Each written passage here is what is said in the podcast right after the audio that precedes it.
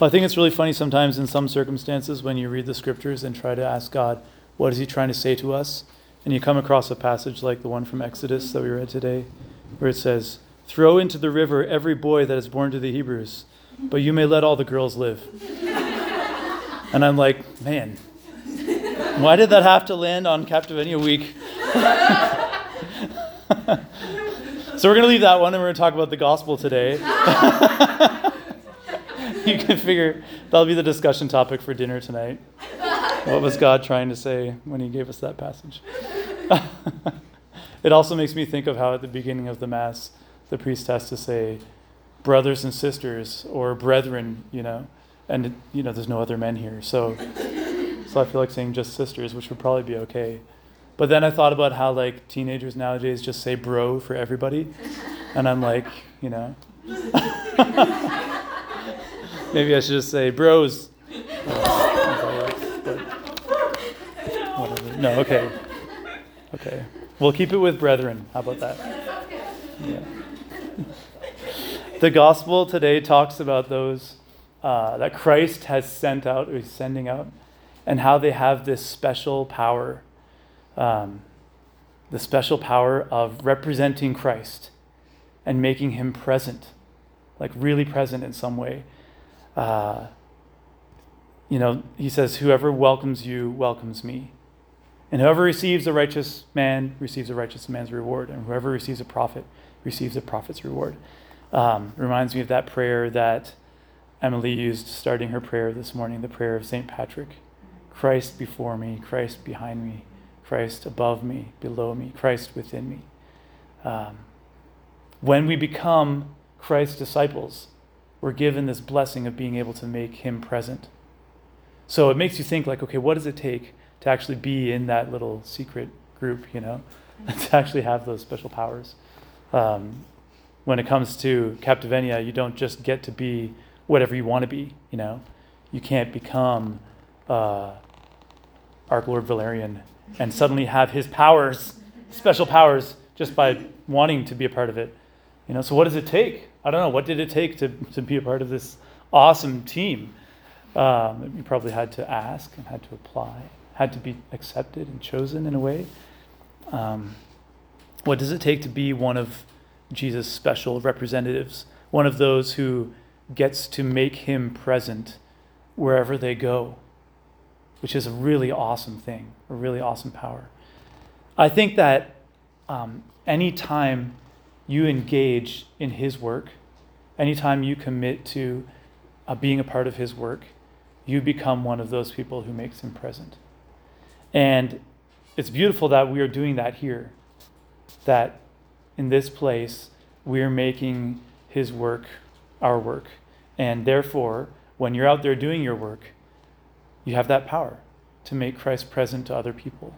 You have that power to become the presence of Christ in a little circle of girls who are arriving here or who are hanging out at the campfire or who are having dinner together. When you show up, since you're part of this team, you have that power in a way to make Christ present. To the point where all these things from the gospel become true. Whenever one of them gives you a cup of water, they're giving Christ a cup of water. And that's a huge responsibility in a way. It's a huge blessing and a huge responsibility. What are some ways that you can really actively make Christ present? I think that there's so many opportunities in your words, when you encourage people, when you give advice, when you encourage someone to go to spiritual direction with their problems and to be open and to share what they need to share. Or when you encourage someone to go to confession or the sacraments, when you help them to participate in Mass actively and reverently and understanding what's going on by explaining it to them, what a beautiful way to make Christ present in their lives, to help them to take their faith life up a notch. Before I used to go to Mass with my family all the time and didn't really get it, and now I love it. Now I love going to Mass. Wouldn't that be beautiful if that was the fruit of this week in the lives of many people?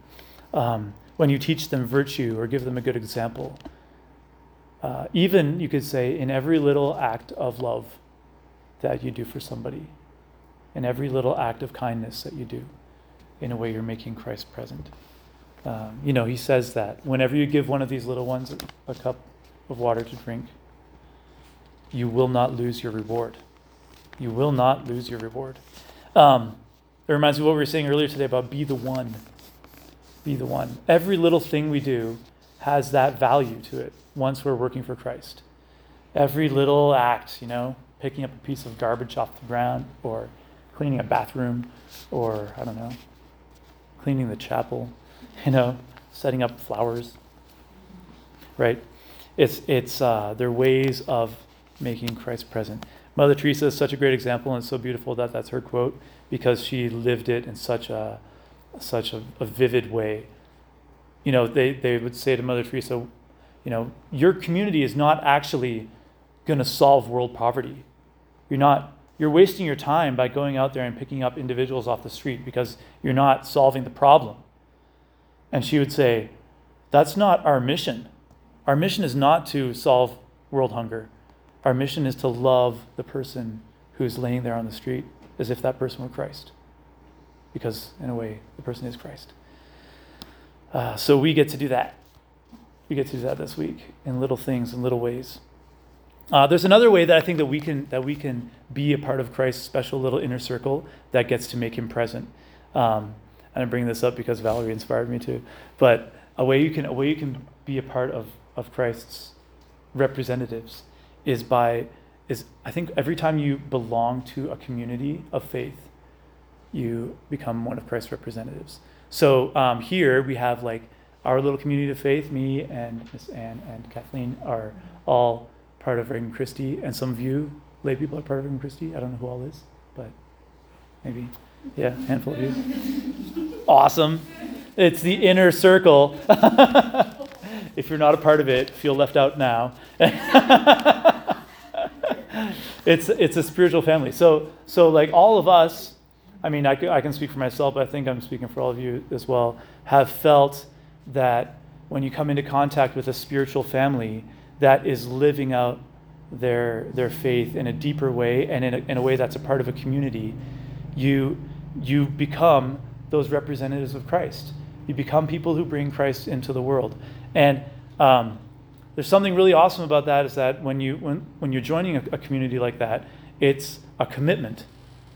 So being a part of a community is always involves a commitment, and it's one. This one is one of those commitments where you're actually committing to really living your faith life to the full. So in Regan Christie, you're committing to living your spiritual life to the full, like with daily prayer.